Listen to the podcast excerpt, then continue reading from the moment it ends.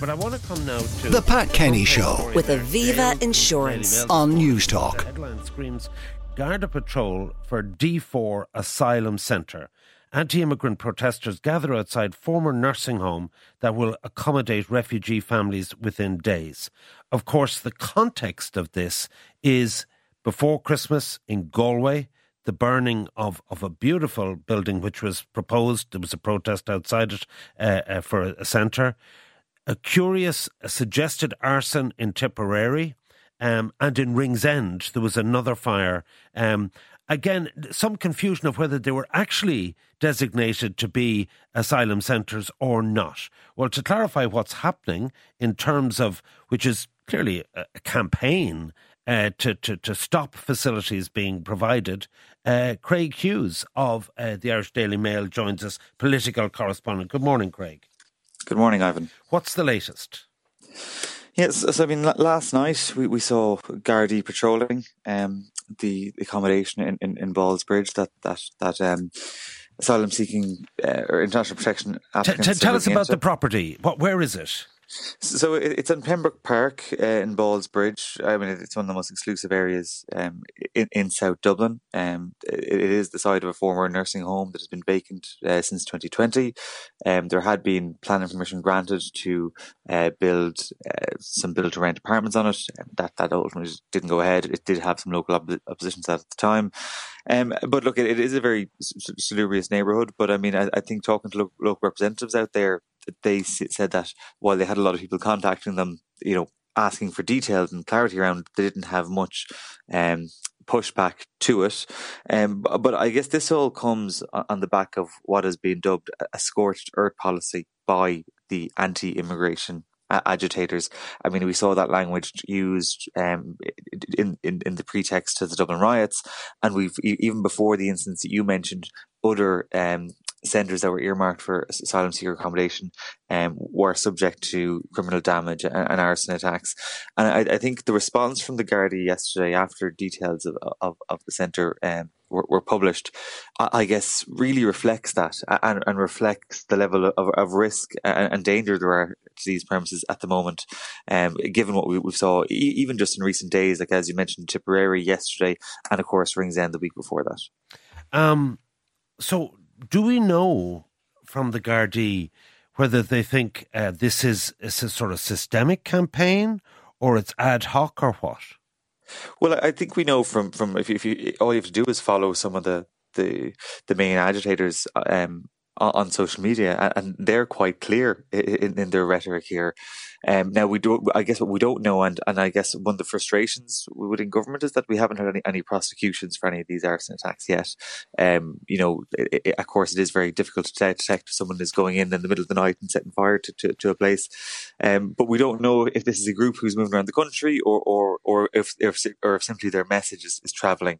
Um, but the level of concern we do know is quite high. And, look for the for the, Gardaí to be out, outside that premises um, yesterday and last night, as soon as details were announced, um, I, I, guess illustrates that. And there were some anti-immigration um, I would say protesters um, outside the premises last night when my colleague Garrett McNamee was down there, um, filming journalists, um, filming people going in and out of the building. Their kind of usual modus operandi of, of, of intimidation, um, which, which, is rolled out at, at every accommodation that that is whether it's it's earmarked or even falsely rumored to be for international protection applicants. See, I'm looking here at a list of um, arsons going back sort of almost two years.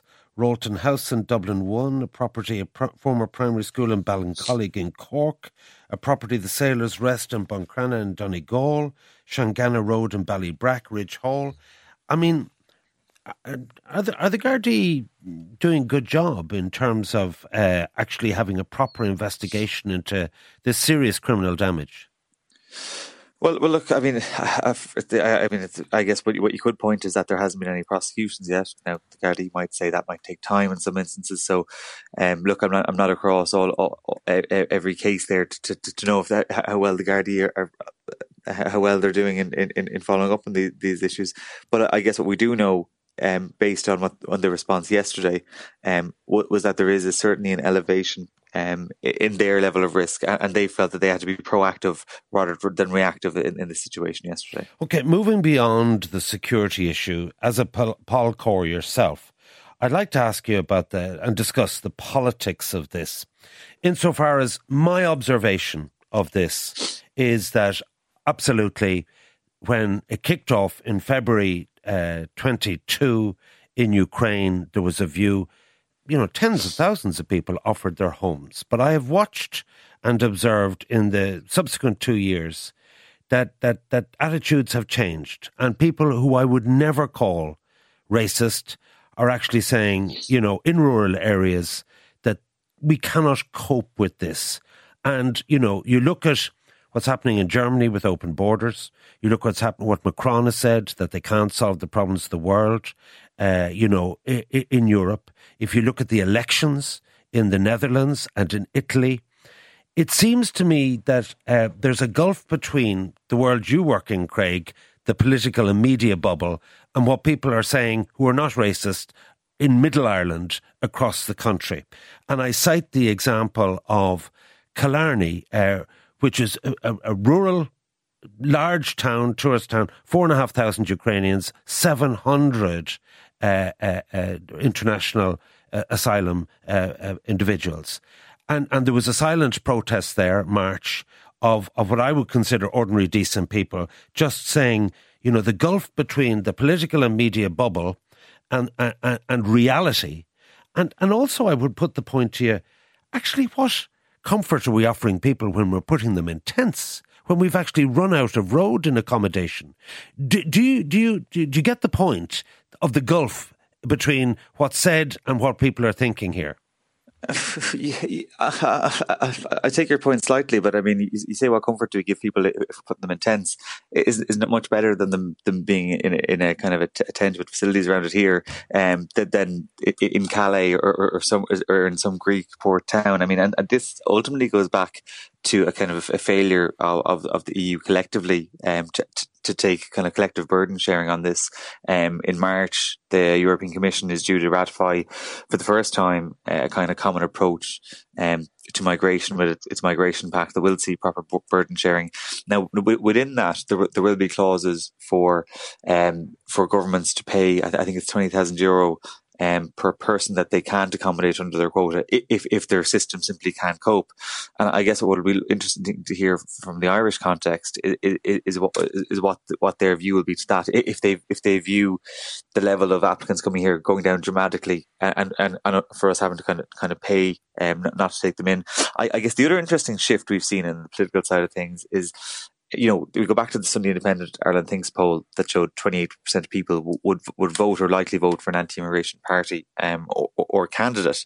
Now, what I thought was a very significant shift was, was from Sinn Féin leader Mary Lou McDonald um, in an interview with me just before Christmas. Yeah, and I was I, that's actually where I was heading on this because my yeah. analysis of the situation in the latter half of last year was that Sinn Féin had had uh, lost support from 30, 33, 34% to 27%. And my sense of it, my intuition was that actually they were part of the consensus on migration and that they in working class areas were actually not able to straddle both sides of this argument. It's a very difficult issue for them.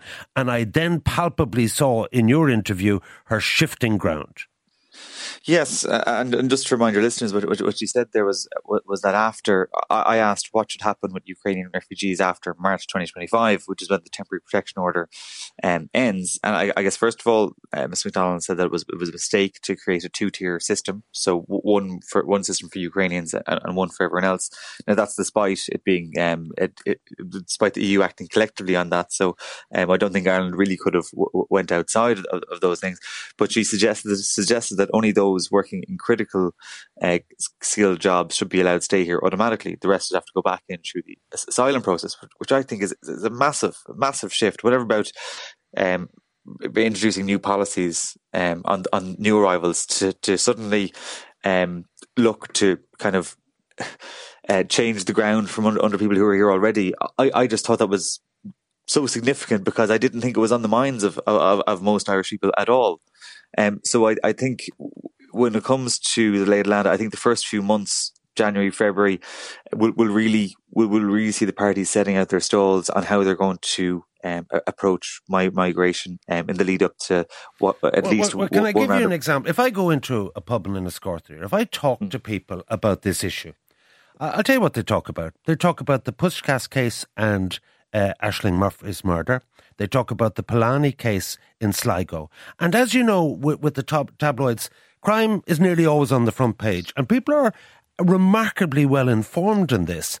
And now, some of these, of course, are Europeans and they have a right to come here, immigration or, or no immigration. But, but people genuinely feel that the vetting procedure for some people who may have previous convictions, and I, I'm going from the specific to the general here, you never hear that debated in the media. Uh, well, well I, I think that's a kind of a dangerous narrative put, putting out there that is associating kind of asylum seekers with, with crime. Like I, I, grew up in, in, in Ballyhaunis in County Mayo, where we had I, I, grew up with a direct provision centre being there. Now it's been the, the most diverse town per capita in Ireland for, for a long time, and the issue of crime hasn't really been one. And then, I, and then, so I, I, I find yeah, sorry, let me be clear about this our hospitality industry, in that case, the halal meat uh, plant in Ballyhaunis, we could not operate our economy with staff shortages. There are 31,000 permits approved. So 70,000 people left the hospitality industry. So I, am totally on the same page there. That there is no question if we want the economy to grow, whether it's tech sector or whatever, we need work permits. But, but the vetting, the vet, what do you say to people or what do you think the government or the body politic says to people who say, you know, these crimes, you know, are, are, are beyond the pale. Well, if, if you're in the European Union, you've you you you've right to freedom of movement. So people who've come from within Europe, who are, who are Europeans, I mean, there's, there's, nothing you can do there. When it comes to people coming here, asylum seekers, I mean, they are fingerprinted, they are run through an international database. Um, now, I think the, the the common pact being brought forth through the European Commission is looking to bolster that even more. Um, but I, I think a lot of the times you have. I, I guess a lot of these far right anti-immigration agitators um, pushing forward kind of f- false narratives around unvetted males, and that's the one that always gets gets gets put forward. I mean, but like, people are fingerprinted; their their their their their credentials are run through an international da- da- database before they arrive here. Um, so I, I just don't think it stacks up, to be honest. Okay, well, let's see what the listener says. Liam says, Your speaker is wrong. A single person can't rent a bedsit in this country because they were outlawed years ago, but it's okay to put people in tents. Absolute madness. Another, Andrew says, stop conflating racism with reasonable concerns over illegal immigration. Stop conflating economic immigrants with asylum seekers and stop pretending people from Georgia and Algeria are fleeing war or persecution. People coming from Calais or the UK are by definition not fleeing from an unsafe country. How would you respond to those?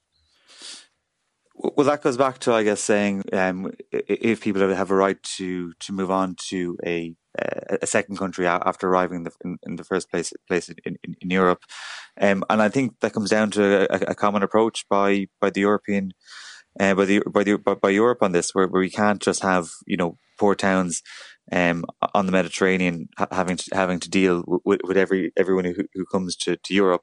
Um, in relation to when people are saying economic migrants, I think I think the political consensus has been that when it comes to people who go through the asylum system and, and don't get status, that that needs to be bolstered, um, because we have seen the level of deportations here um, not meeting up with, with, with, the amount of people who, who, who aren't permitted to stay.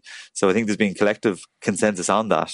Um, so it'll be interesting to watch if we see an increase in. Yeah, I, I, mean, like I, I actually, I actually think the permanent government have shifted on this. We saw the the weekly subsidy go from three thirty uh, to to something that was it eighty euros or something like that. Uh, we've taken in hundred and twenty thousand people I just want to put the practical point to you, leaving aside any views on global migrants of people of what's going to happen with climate change and war. Like, where do you draw the line? 120,000? Would you take in another quarter of a million? Like, surely there has to become some pragmatic capacity restraint question, leaving aside any principles.